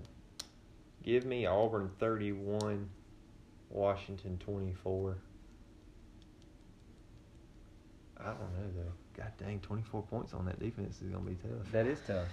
And the way that 31 points on Washington defense is Yeah, going to be exactly. tough. I'm, I'm going to let me go lower than that. Let me go Auburn. Let me go Auburn 20, 24, Washington 17. Now here we go, doing the Price is Right. I'm gonna calling go- one dollar, Yeah, messing mine up. I'm going to do that. 24, Wash 17. Well, it's a good first podcast. I feel like. Well, just to go over that, we got Levi taking Miami two and a half, 24 to 20. Miami covers. Luke's got LSU covering that game, winning outright. Uh, Levi's got Louisville covering the number, but losing the game, 41 to 24 against Bama. Luke's got Bama covering the spread, 45. Louisville 10, and I feel like I'm being generous with the 10. Then we both got Auburn winning. Uh, I've got Auburn scoring 24. You've got them scoring 27. I've got Washington scoring 17. You've got Washington scoring 21. So that would be Levi's got picking Miami, Bama, Auburn. I'm picking LSU, Bama, and Auburn. Uh, this is August the 16th. Um, uh, we're gonna get together again before uh, before the first week of the year. So uh, if y'all would send us send us some ideas, we'll uh we'll go over the the spreads on at least all the SEC games. I mean, this is gonna be an SEC podcast. Uh, we'll probably do Auburn and Bama Each week. every every week, and After then pick this- the best yeah. SEC game. Yeah. Like uh, week two, of course, we'll have Georgia, Georgia, and South Carolina South in there because I'm I'm looking forward to that game. yeah, everybody's high on South Carolina this year. And Yeah. I'm, I'm high. I'm with them. That, yeah. I mean, you believe in the hype. Yeah, I believe in the hype. Yeah. Maybe they won't fold like they did when they were preseason ranked eight, and A and M went in there and beat them. Yeah. oh my goodness, that was an awful that Thursday killed night all game. of my bets that Yeah, day. the visor was thrown that game by old Spurrier. Uh, anyway, let's uh, y'all go like us on LNL Sports uh, Facebook page, Twitter. and Twitter. follow us on our Twitter. Yeah, Same thing. LNS L, the hyphen N, L Sports. Yeah. Uh, shoot us some tweets about what you think of the show. Send us some questions or something you might want us to cover on the next game. Get our point of view on something. If you have a different point of view, uh, shoot us that. And we're we're also we're the next oh not the next one but the the week the week of that college football game it's on a it's the September first uh, that that Friday will be the thirty first so that'll be after the Thursday night games we're gonna do a podcast that Friday uh, we we may do it Facebook Live if we have enough uh, people like our page and we can take some calls uh, And stay with us next time. We're gonna give us. We're gonna give you. Luke's gonna give you a lock of the week, and I'm gonna give you one. So you'll have two locks of the week for your betting. Yeah, and I mean if it doesn't if it if that doesn't work out, then quit. Uh, just just listen to our lock and go against it. Yep. So it'll be a lot one way. or the And there's no refund if you lose. yeah, no, no. But uh, give us a like, uh, follow us. You know, the more people we get, the more active we'll be on Facebook and Twitter, and uh, we'll uh, we'll see everybody next week. Appreciate it. See ya. You're listening to the LNL Sports Talk Podcast, Podcast 3. We're also live on Facebook Live, taking any questions or comments that might come our way. Uh, big week of college football this weekend. It's uh, Labor Day, Monday. Uh, we're going to go over the three games that we uh, previewed. Uh, we're going to go over um, the stat lines, the game recap of each game, and uh, what we think's gonna what we think's gonna happen in week two. Uh, as always, I'm joined with Levi Wilson. How's it going? Yeah, we're gonna get started real quick. Uh, first thing, first game we're gonna cover was last night's LSU Miami. That was a that was a shocker to me. Not me. yeah, not Well, Luke. I didn't think it was gonna be a dominant performance by LSU, but nonetheless, uh, let's see here. I'm going back to my notes from last week. Uh, I had uh, the the spread was two and a half when we picked. Um, I had LSU winning twenty to seventeen. Uh, Levi had Miami winning. You remember your final score on that game? 24-20. Twenty four to twenty. So Now we were both expecting a uh, we were both expecting a low scoring game, and we got that out of Miami, but not out of LSU. Their offensive line dominated the defensive line of Miami. Um, LSU's defensive line dominated the offensive line of Miami. that's where the games were won too. in the trenches, exactly. Um, and that's what really surprised me. You know, I mean, I figured Mark Richt would have the team clicking, going, getting ready. You know, just like he did with Georgia when he was there. Um, but I guess that's history. Uh, Joe Burrows, the uh, transfer from Ohio State, his game one uh, with LSU, he was real pedestrian with 11 for 24 game, 140 yards. Um, did most of his damage on first down passing. I think his, I think he was four for seven for 70 yards passing on first down, which really kept the defense honest. Uh, the uh, the running back Brossette, he uh, 22 carries, 125 yards, two touchdowns, with a big chunk of that coming on a 50 yard uh, touchdown. Uh, and on that 50 yard touchdown, if you saw with five seconds on the play clock, Joe Burrows made a check Yeah. and swapped it to the left side of the line. He felt he saw that safety blitz coming. This kid just got to LSU in the spring, right? yeah, A graduate transfer. He's making checks at the line, changing the plays. Yeah, You know that that's that's I tip your cap to that kid. I mean, he did a great job with that, made a great read, and it ended up being a 50 yard touchdown run. Uh, LSU's halftime score was 27 to three. yes, That, dominated. that tells you how dominant they were. Um, you had a 50 yard touchdown. Uh, you had a, a pick six right there in the second quarter um, by uh, Phil, Jacob Phillips uh, for LSU. That was a, you know, 20 to 7. I mean, 20 to 3 going into halftimes. I mean, that's a big enough deficit, but then you throw in a pick six. 27 to 3, and LSU took their foot off the gas after that. Uh, Miami, Yeah. You know, That's whenever running backs started getting most of their yards.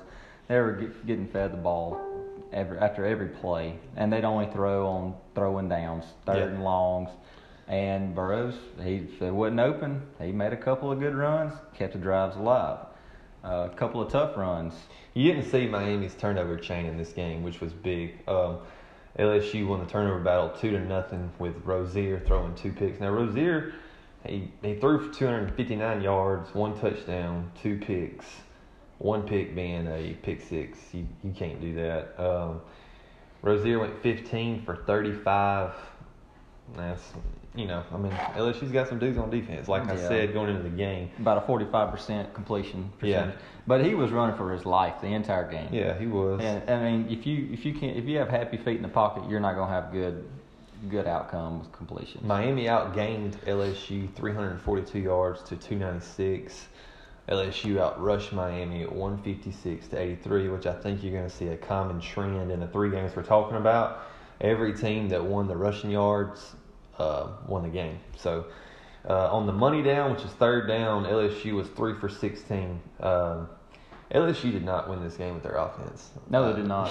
they no, didn't. it really wasn't. They No. didn't. They they made plays when they were supposed to. Yes. Uh, Miami actually went six for sixteen on third down, which is not great, but But you got to think most of those third downs were third and ten plus Yeah, yards true. because of the quarterback Rosier getting sacked or having to rush and getting blown up behind the line on a run play on a draw or something. yeah, I mean, they had no answer to the blitz or the front, what they were doing, the stunts.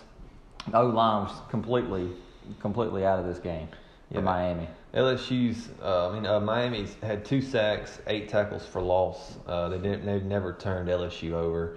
LSU's defense. Um, they're pretty stout. They uh, they had four sacks, six tackles for loss, and lived in the backfield all getting you know for the majority of the game.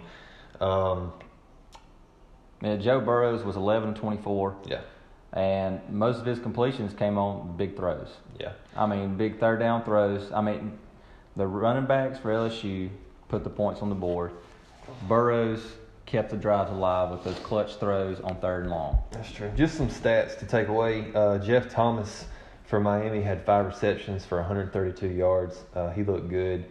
Um, the one passing touchdown that Rosier had was Hightower's only catch of the night. It was a it was a good catch. It That was his first career touchdown. Wasn't yeah, it was a one. He had one reception for 32 yards and a touchdown. Great Uh, catch. Hit him yeah. right on the face mask. Yeah, Miami's always Yeah. got some receivers, tight Yeah. ends. Um, just going down here, Justin Jefferson for LSU led the way with 81 yards and five receptions. But uh, the story of the game was how do you replace, um, you know, guys from last year and then Fournette the year after? It's just next man up. Uh, Brossette had 22 carries, 125 yards, two touchdowns. He was the story of the game with a 50 yard touchdown.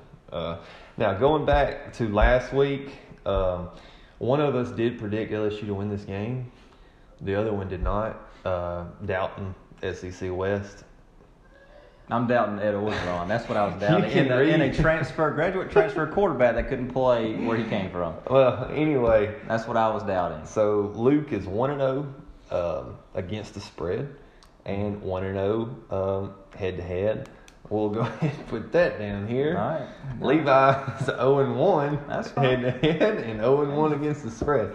Now let's go to our next game. That'll be Bama and Louisville.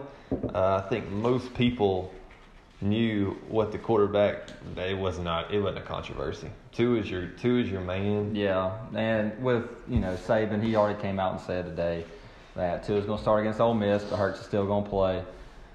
Uh, I don't know why Hurts is even playing. When you start play Alabama fans, when you start playing teams like Georgia, Al, uh, Auburn, LSU, Mississippi Tua, State. Mississippi State, Tua is going to be in there all four quarters. Yeah. There's no way he's going to put Jalen in unless it's like a goal line situation where he just wants him to pound it. If he gets hurt, oh well, it wasn't Tua, you know. So, and I think he got a little gun shy too after uh, Tua threw his first touchdown pass, and he got the air knocked out of him. yeah.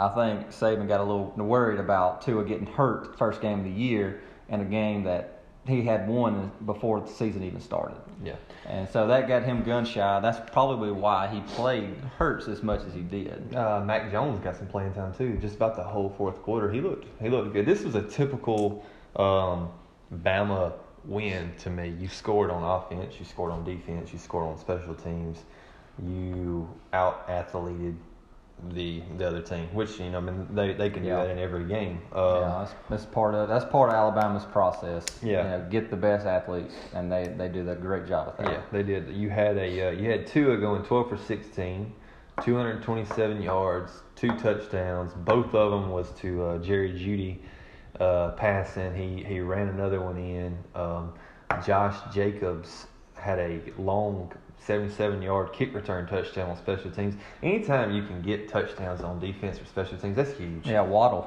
yeah. yeah. Waddle was was ridiculous. He True actually- freshman. He returned a punt return for a touchdown That got called called back, back, for a block yes. in the back that wasn't even necessary. It Yeah. wasn't even part of the play. The guy was already being blocked. Yeah. and he hit him in the back. Alabama fans need to be excited about. Uh, yeah, Waddle. Jalen Waddle. He well, is, yes. he's he's something to be excited about. Um, uh, rushing, we'll just go through this. Alabama had 222 rushing yards. Um, Damien Harris had seven for 55, but Damien Harris, you know what you're going to get out of Damien Harris. Um, didn't Yeah. really need him. You getting five yards pop. Yeah, you didn't with really need you know 42 attempts. Uh, Josh Jacobs, six carries, 45 yards, touchdown. I love Josh Jacobs. Um, Najee Harris, eight carries, 30 yards, touchdown. Um, like we said, you know, it, it was a quarterback controversy, but I felt like whoever it was could turn around and hand the ball off all night. Alabama was going to win this game. Hurts did um, attempt nine passes. He was five for nine, 70 One, yards. one. He, he. I'm surprised he didn't get chewed out for. Was a third and three, and he made a check at the line, and threw a 40 yard go route that he overthrew about 10 yards out of bounds. Yeah. And Saban, when they put the camera on, he said, "Why did you check out of that run? It's third down. Get the first down. We still have a drive live." Yeah. Well, Yeah, you know, I think Hurts was, you know, playing with his feelings showing on that one, uh, trying to trying to get some passing yards. You make him make him look better to the team and on paper, but everybody knows Tua is the man. Uh, a key a key um, a key stat in any game is third down conversions. Alabama went ten for fifteen on third downs while holding Louisville four to fifteen on third down. you you extend drives on offense, good things are going to happen, and you get off the field on defense, good things are going to happen. That's that's a that's a key stat in any game to me. Now, And one another stat that jumps out is first downs. Alabama had 21 first downs. Louisville had 19. So that tells me there that Alabama's having chunk yard plays. You know, 20 plus yarders, to where they're missing out on those first downs.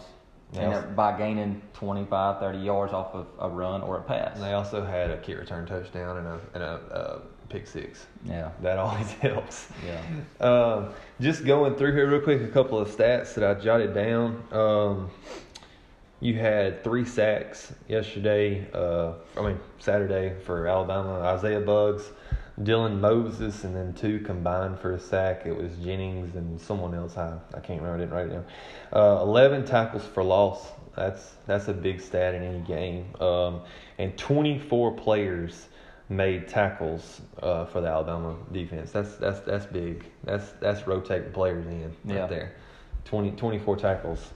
Uh, 24 players made at least one tackle. Penalty yards in this game were almost like the Auburn and Washington game. There was 10 penalties called on Alabama for 111 yards, 11 penalties called on Louisville for 93 yards. That's just a sloppy, sloppy game that you, you It really, hate. really was really all weekend. For- Yeah, it was. Every game that I watched, it was penalty after penalty, and the games drug out. If it wasn't a weather delay, it was Mm-hmm. Yeah. flags, penalties, something going on to drag the game out. If I'm seeing the Uh, referee more than I'm seeing any other player on the team, on either team, it, it's just it takes it takes the flow of the game out. I guess you could say. Yeah. Overall, for me, you know, Tua did a great job. I mean, he can spin the ball. He can throw it anywhere. He can fit it into any tight window. He has great vision.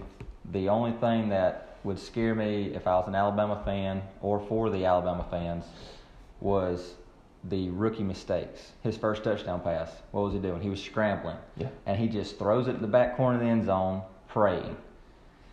He got lucky because if that defensive back just turns around instead of slip instead of falling, that's you know, that's pick off. I mean, all day, you know, and that would worry me just by based off his uh, inexperience in the game time. And that's why, to be honest, if I was Saban, I'd keep him in, keep him in. That way, he gets that experience. Yeah. And th- that's exactly that's all he needs. If he gets that experience, then you know he's going to be very difficult to, to beat than the following years. Total yards in this game, Alabama had 519, Louisville had 268. Would you like to um, talk about your Heisman frontrunner, Puma Pass? I never said he was the Oh. front runner. Oh, okay. I never said that. I just said I was high on Puma Pass. I mean, he's he's coming off. He's he was backup for Lamar Jackson. Sure. All right, and he is identical to him. You know, but whenever you got three or four guys rushing off the edge and your pocket collapse on you, there's nothing you can do. Even Lamar Jackson would have had a night like he did. I mean, he went 20 for 39 Yeah. against Alabama secondary, which you know, that's 50 percent. That's not And, bad. and that's not bad against their secondary and against their front. This and- isn't a typical Alabama secondary, though. No, it's not. No, it's not. Uh, 252 yards, two touchdowns, two picks. yeah, he threw two picks. One one of them was a pick six by Shane Carter.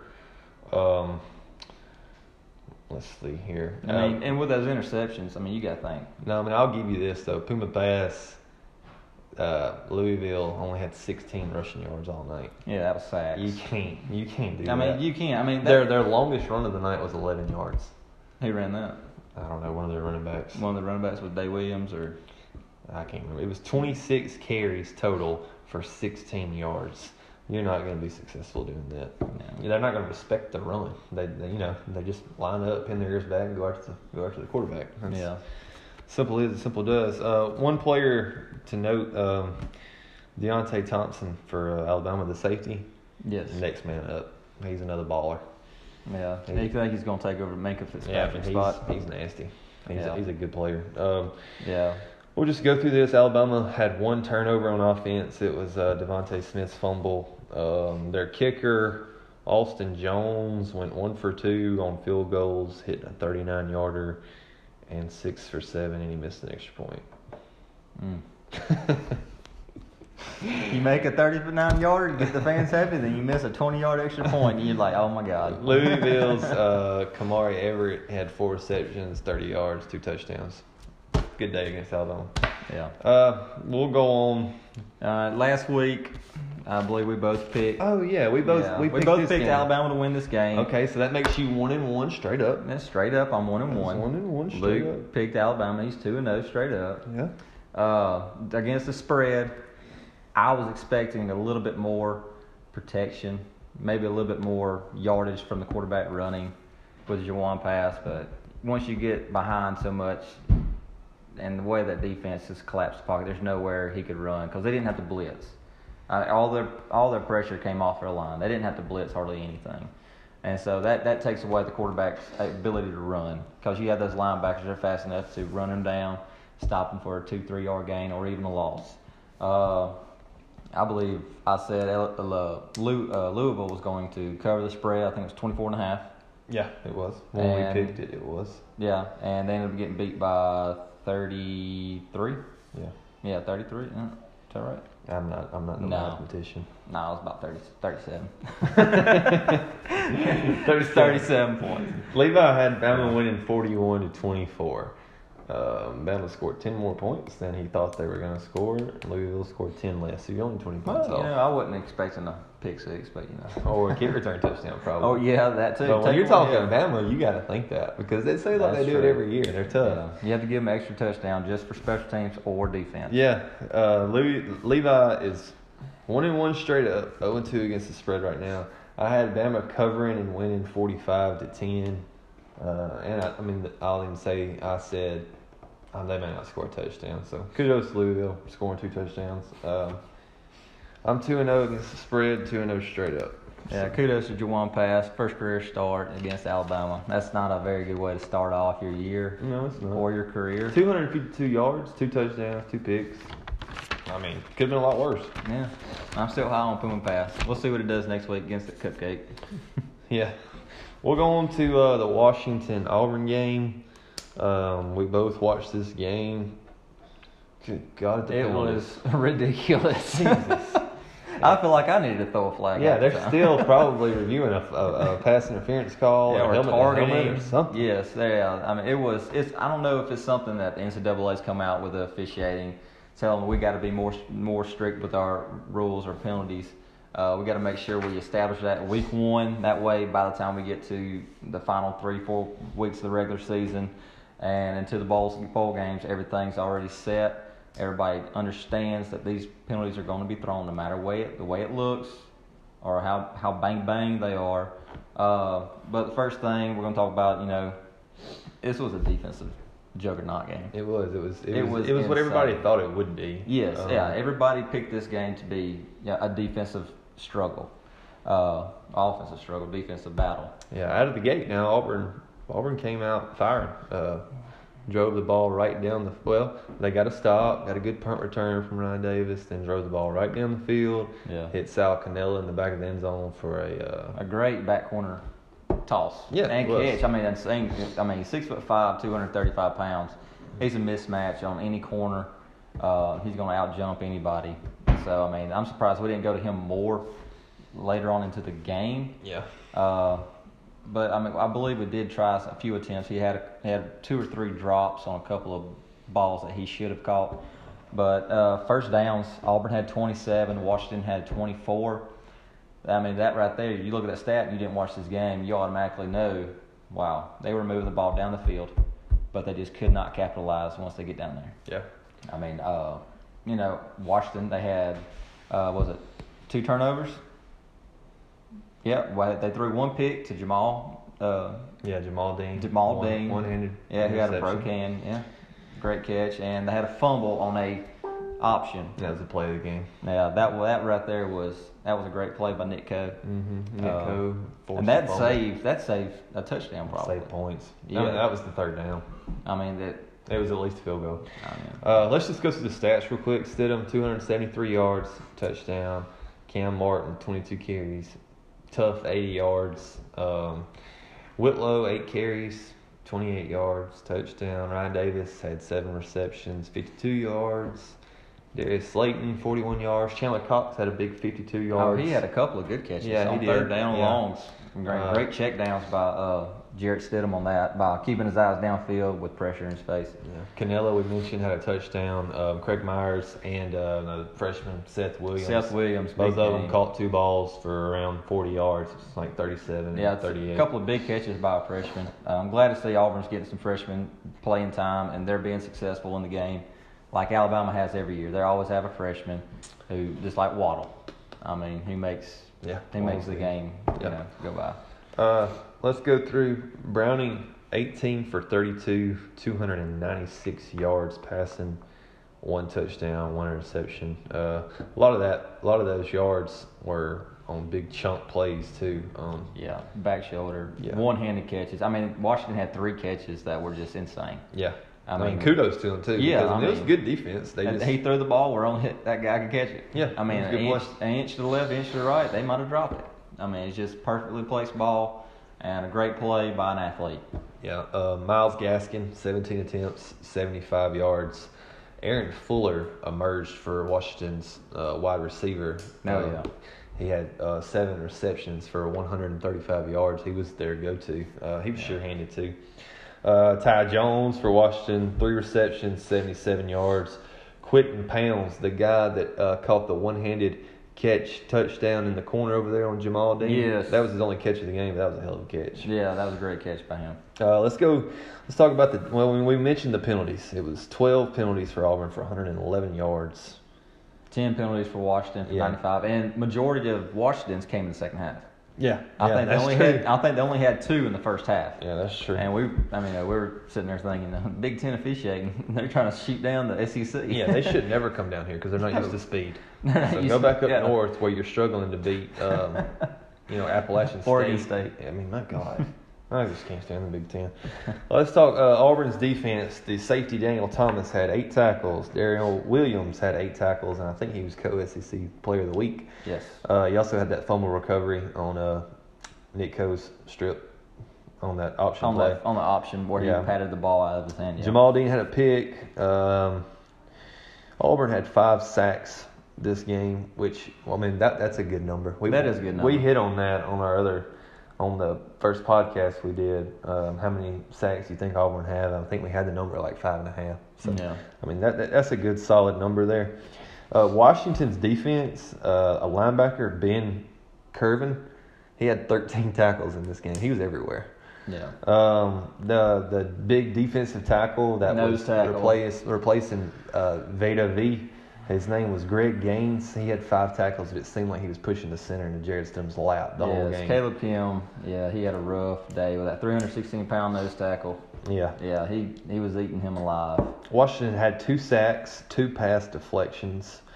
Um, Auburn had five sacks. Um, the money down, which is you know third downs, it's you know it's a stat that I mean, I think it's one of the biggest stats in in, in each football game. Auburn went nine for eighteen um, on third down conversions. Uh, Washington went five for fourteen on uh, third down conversions. Uh, let's see here. This this the story of the game though was Washington had 16 points in six trips to the red zone. So uh, I mean, you're not going to win many football games. You go six. That times, sounds like Auburn's offense the past four or five yeah. years. You kick a field goal every time. It's 18 points. So That you- might beat you. That might, that might beat LSU, you know, two years ago, with Daniel Carlson's 18 points. But, uh, you know, Matthew Keel said top notch would have beat Alabama. Shout out to Top Notch uh, Athletics. Yeah. yeah, it does a great job with them boys. Yeah, he does. Yeah. Let's go. Uh, let's let's talk. Let's. Uh, well, we have a question here. It says, "Let's talk running back. Let's talk running game. What do you expect going down the road for Auburn's running backs?" Levi, go ahead and answer. All this right. question. To be honest, Kam Martin, ah, he had a good he had a good good game for his first game. You know, starting. Uh, to me, he is not a between the tackles runner. We tried that. It just felt like every time he would run between the tackles, as soon as a hand touched him, he was stopped. With Boobee, JaTarvious Whitlow, it was a different point of view for me. It- he got through that arm tackle, got to the second level, and made a three or four yard run that, if Kam Martin would have ran, it'd have been a no gainer, negative yard, or one or two yards. And I mean, honestly, I feel like after after this week, Kam Martin's probably gonna have a big game. Yeah. He'll have a big game because it's cupcake against Alabama State. I feel Boobee's going to get a bunch of carries. Uh, he'll have a he'll he'll be pushing 75 to 100 yards. I feel. Kam Martin will definitely break 100 because he'll have more touches. Yeah. Uh, I think you'll see Asa Martin in this next game. yeah, we saw Shaun Shivers for a for a glimpse. I think it was one or two plays he was in. Yeah. He made a big impact. I think he had a 10 yard run or 12 yard run. Yeah. Uh, Uh, but starting running back next week still going to be Kam Martin. I feel like. you Um, better figure it out though, because yeah. LSU's defense is for real. Yeah, LSU's going to be for real, and I feel like in that LSU game, going to be the main uh, main back for Auburn. Kam Martin had 22 carries, 80 yards. That's, but I mean, this is a different offensive line we're talking about here. You know, for Auburn, you're not running behind Alex Kozan, Austin Golson. Brady You know, yeah, yeah. Well, who did I say? Yeah, I meant Braden Smith. Alex Kozan was gone last year. Yeah. Um, so Kam Martin, I mean Kam Martin and Myles Gaskin. Kam Martin had a couple more carries for five more yards. He had like six carries for five more yards. They're built the same. They're I, I think Kam Martin would be great in the big in the Pac-12. Uh, oh yes, definitely. I just I don't see Yeah. him finishing Um, and another thing, you know, 13, 14 game season for Auburn. and everybody, Gus Malzahn continued to say last year and throughout the spring and summer, he was worried about Kam Martin and his pass blocking ability. Yeah, Well, when we had to have, you know, max protection, yeah. I'm worried it about center's pass blocking ability. yeah, exactly. Somebody's got to help him. Yeah. Uh, you know, we have Chandler Cox back there, and you have your running back, whether it's Boobee, Kam, or Asa, or whoever's at running back. When you're at max protection, you're taking away receivers going downfield. That was a big reason why Jarrett Stidham was getting so much pressure on him. Yeah. Because you have less receivers, that means there's got to be at least one or two guys that are double teamed down the field, and it's hard for a receiver to get open once somebody is sitting in that open spot covering that area. And you have to put bodies out there. And to me, I did see Chandler Cox at the full, at the running back position and the shotgun. I saw him there helping out with pass protection. I think that's going to be Auburn's key for the pass protection because he when he was there, he'd block, he'd check off, he'd chip, go downfield, get checked down, and that's where he caught most of his passes. Uh, he did a great job. So on a lot of passing downs, Auburn fans be expecting to see Chandler Cox back there as a uh, pass protector uh, for at the running back position. Because that right there, that, that leaves up one more guy to put out there going downfield for a pass. Yeah, I like. I mean, Chandler Cox is one of my favorite players in Auburn's offense, as long as he's not taking snaps. Yeah, he did that one time in that pass. It's not his fault. They need to quit just lining him up as a quarterback. I mean, they've done it in the past three years, and it has yet to work. I have completed just as many passes as Chandler Cox has for the Auburn Tigers. I can throw a spiral, coach. Can I throw it? Yeah. I mean, that just the game started started off. You you scored a touchdown. Everybody's everybody's high, and then you want to run out there and do some kind of rinky-dink formation with your backup quarterback, and For, you get uh, stuffed at the line of scrimmage. And if he if if Malik Willis would have on that two point conversion, Yeah. if he would have waited just another second, you know, fake that and then bounce back, that guy in motion, I think it was Chandler Cox actually. Yeah, but no, it was um, it was Anthony Schwartz. It was Schwartz Mhm. wide open in the corner end zone. Yeah, but who cares? Well, what what what do you have to gain?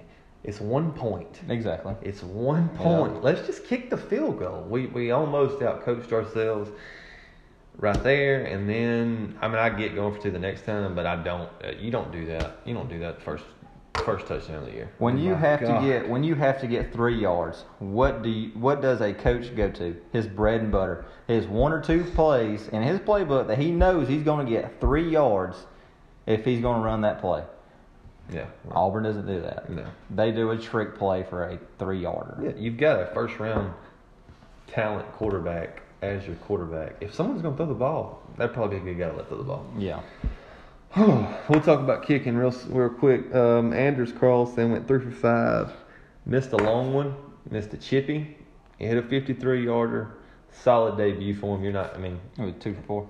no, he went three for five. Three for five. Three Yeah, for five. uh, solid debut. Uh, you, you know, let's let's don't judge him on Daniel Carlson's senior year because Daniel Carlson missed field goals. Yeah, he you did. know, And he his got- his field goals were blocked, too. Yeah, so I mean, I, I thought he, I, I'm three for five, long 53 yarder. Hey, I'm happy with our kicking. Washington's kicking was awful last year. They did go three for four, long being a 31 yard field goal. Um, Yeah, that but that big miss, that was a momentum swing right there. it was it was a big one. That was a big one because I believe it was right before halftime, Mhm. and that would have gave them the lead at halftime, if I'm not mistaken. Yeah, you can't say enough. You cannot say enough about Kevin Steele's defense uh, for the Auburn Tigers. They they won you the game. Uh, Jarrett Stidham played phenomenal with behind a offensive line that looked kind of shaky with not much of a running game. Uh, to throw 273 yards and not throw an interception or not, Against the best secondary, Yeah. or one of the best secondaries in college football, Yeah. out, of, with, out of Washington with Taylor Rapp. Uh, and that's something too. I was thinking. He only took two sacks in the game too. Yeah, and he protected the ball. Yeah, he did. And he was smart with it. Yeah, he and something else that I took away, you know, that that was a, that was surprised Auburn didn't go back to.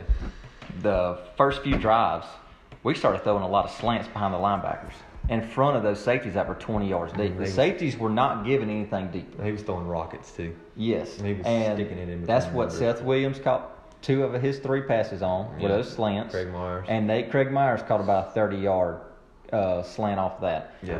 I was so surprised we didn't go to that. Throw under those uh, uh, under those safeties, right over the top of those linebackers, because those linebackers they weren't just sitting there; they were sending a little bit of pressure every now and then. Even though you know the nose tackle was giving Kaleb Kim more than he can handle. Yeah. Um, Auburn, like, I know this game is not, um, I mean, the game coming up, you know, you, you'll have a good time, you'll watch it. Pay attention to this game coming up because we really need to, uh, Auburn needs to fine tune their offensive line and they need to get a little more physical at the point of attack. And the running backs, you know, I mean, Kam Martin had 20 carries, 80 yards, we've said it, but there weren't many holes to run through.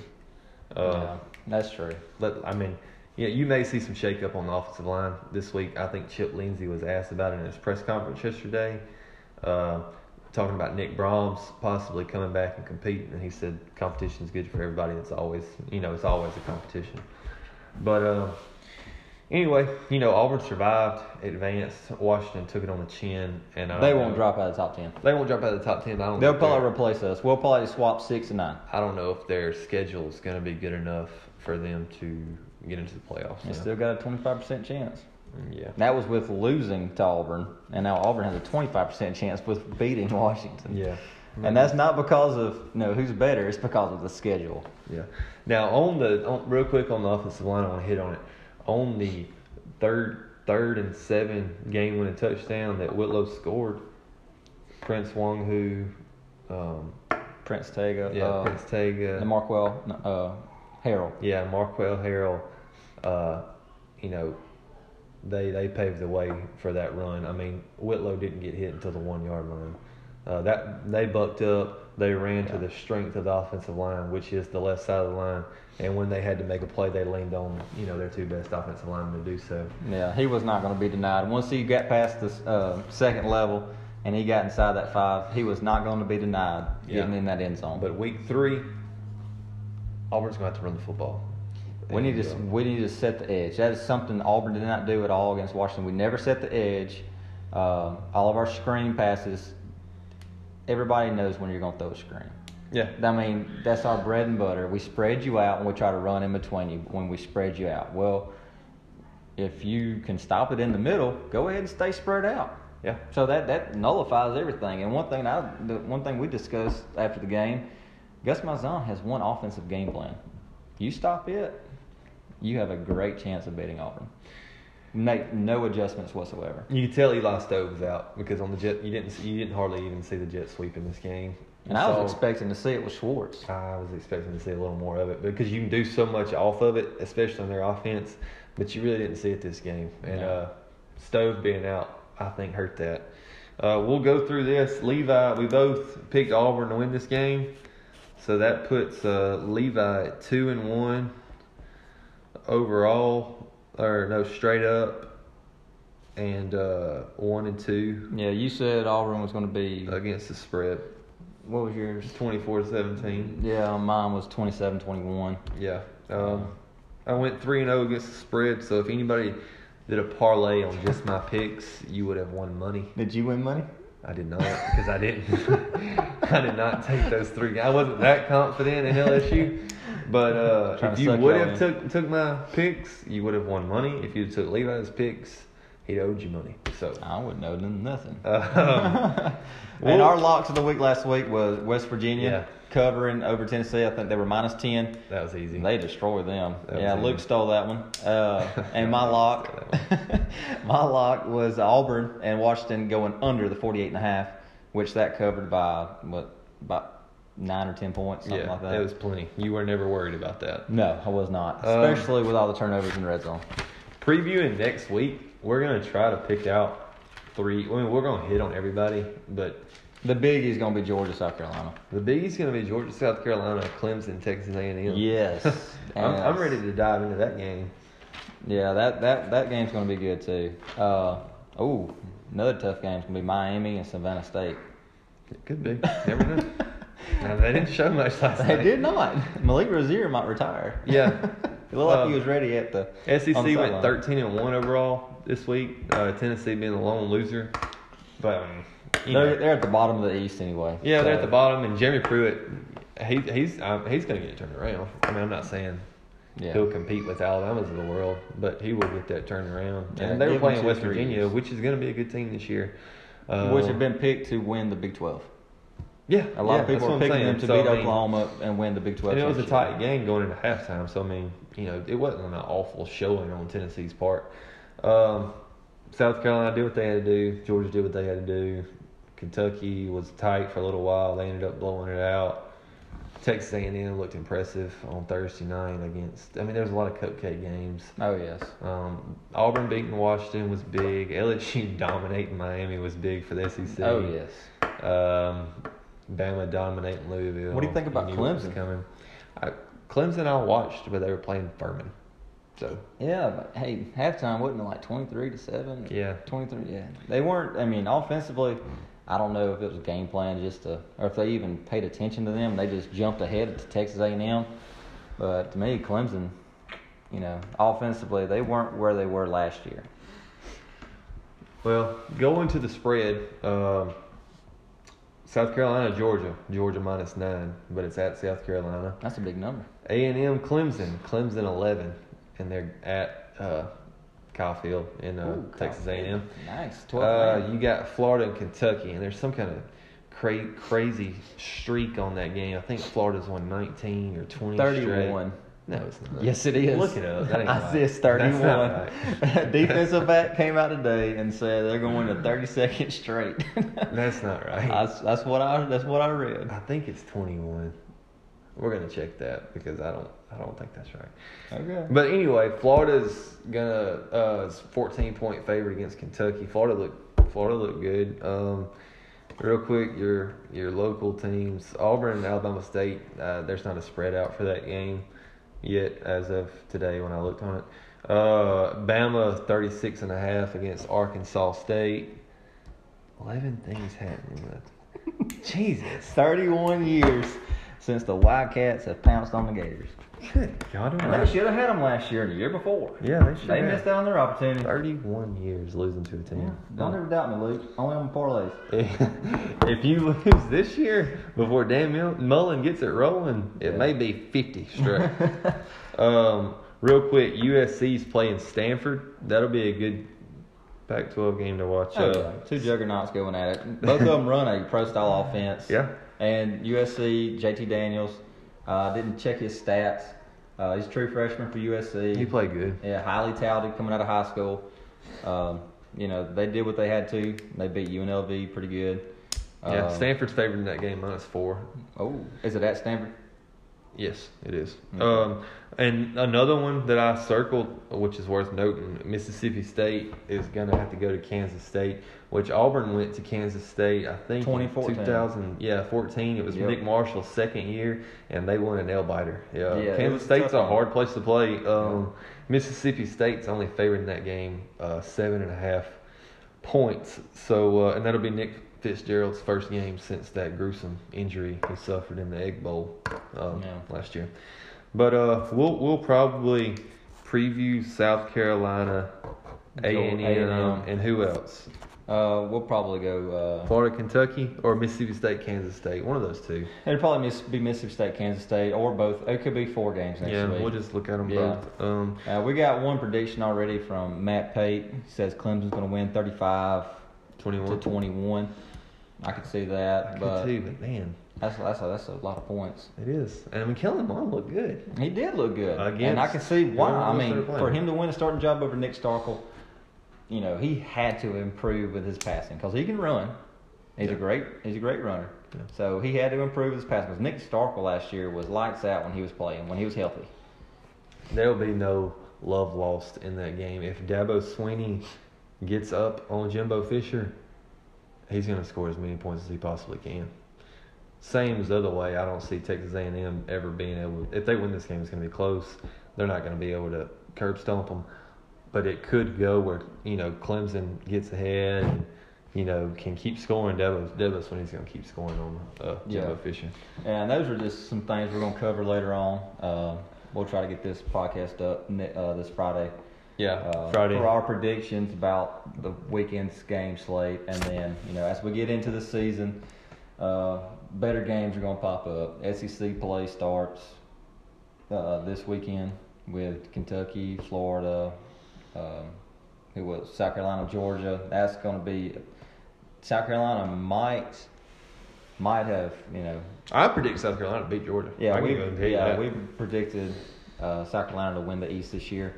Um, you know, I know I saw Justin Fields throwing and playing in that game this weekend. yeah. The kid can run. The kid can throw. He's going to be tough to beat after next year. He won't be playing next year. I said after next year. Yeah, I think I think he'll get tired of it and transfer. I think he transfer. Yeah, I don't know why he should have. he should have went to Auburn. I don't even want to talk about it. Well, we got Bo Nix coming in. That's true. We do have Bo Nix coming in. Yeah. Uh, but uh, we'll do it live again. And uh, oh, Bella Baker said, "Hey Levi, what happened to Miami?" Let's Yeah, just we go ahead and already, uh, Levi if you talk about it. If you would have been listening at the beginning of the podcast, Bella, not trying to be rude like Saban was. Yeah, let's don't jump on a Yeah. woman here. I know. I don't want to, you know, you know, yell at somebody. Just quit asking me. Answer the question, and they will quit asking. That's how I see it. but you know, we win some and lose some, and this and Well, know, no, actually, I've won all and lost none. mm, you lost some money too. Everybody lost money. I lost twenty dollars. I lost twenty dollars. yeah, but you're over three on the podcast. Everybody listens to. That's fine. We got a long season. Okay. Hey, that might be my only two losses of the year. In our next podcast, we'll have our records up here behind us. Oh my god. So uh, we'll do that Friday night. If I was winning, would we do that? No. I didn't think so. We'll do that uh, next podcast. Um, you know, have some questions, like the page. Uh, it's a lot easier. Yeah, I, I like doing it live. That way we can interact with some people. Uh, yeah, yeah. Get talking some more points. listeners. Ask them some questions. Yeah, share the video if you watch this, and uh, we will uh, we will be with y'all Friday night. Uh, enjoy the game tonight. Florida State, uh, Virginia Tech. I looked at that spread earlier. I think it was like three. I, I can't remember. I'm gonna I'm gonna well. We'll I'm make a gonna- prediction right here. Okay, go ahead. Uh, is this counting towards the overall standings? yeah. You go first. this guy is You trying go to first. Get, he's trying to get back in the game. You gotta get a loss. You go first. I'm not, I'm not picking this game. You I did not pick- study it. All right. Okay. I would pick Florida State based off of athletes. I feel like Florida State's recruiting. Uh, it's a little bit better than They're Virginia favored in the game. They are. Mm-hmm. Okay. Well, I would take Florida State to win this game. I would say uh, 31 to 24. Mm, I think it'll be more lower scoring. I think it'll be 23. I don't know. Uh, you know what? After last night's game with LSU scoring 27 points in the first half, I don't know if anything's lower scoring. Yeah, I know in Hawaii was 59 to 49 against Navy or something like that. That was ridiculous. Yeah. But um, anyway, we're gonna sign off. This is 48 minutes. We said we're gonna try to do it in 30, so we went Yeah. over again. But uh, rambling. appreciate it, everybody. Uh, if you please, if you watch it, you enjoyed it, like it, share it. Need We'll keep you posted later on throughout the week. Uh, we'll try to ask questions throughout the week, get your reactions, see, get your point of view on certain situations happening in the world of college football, SEC, ACC, wherever. Uh, Go ahead. One more thing I want to say is everyone saying that the Big Ten, whatever that is, the East or the West, whichever one's got all of them in it, that Penn State, Ohio State, Michigan. yeah, whoever keep. I know Brock Huard said it of ESPN. I, I heard it a lot this week. That's the best division in college football. Shut up. Don't say that anymore. Ohio State gave up 31 points to Oregon State. to Oregon State. They scored 77, and the best team in the Big Ten didn't even have their coach there. Penn State should have lost to Appalachian State. Uh, Michigan State, they had to go in overtime, with- Overtime. With, whoever it was. They were who were they playing? It was a it was a nobody. Uh, Michigan got curb stomped against uh, uh, Notre Dame, which I mean I hate it, but that, you know that's how it was. Uh, Chris Hope said gross statues. I can't. I shaded this morning. but uh, yeah, let's just let's quit saying that the Big Ten. I mean, you know, uh, Ohio State won it the first year of the playoffs. Kudos to them. But let's let's let's don't. SEC's king of college football and SEC West flex their muscles this weekend. when the Big Ten wins back to back national championships, Yeah, and I then, mean, then you can say you're king. and the only team that's done it out of the SEC is Alabama. But you know what? Uh, we we got to play them every Yeah, year. So that's true. yeah. So anyway, uh, forty nine minutes. We're signing off. Um, we'll see y'all Friday night. Enjoy it. See you. Good God. Would you like to end this video? If you want to. If you're in live video now, you in. We're not alive. That was good, Levi. Yeah, it's posted, I think. How do I make it go down?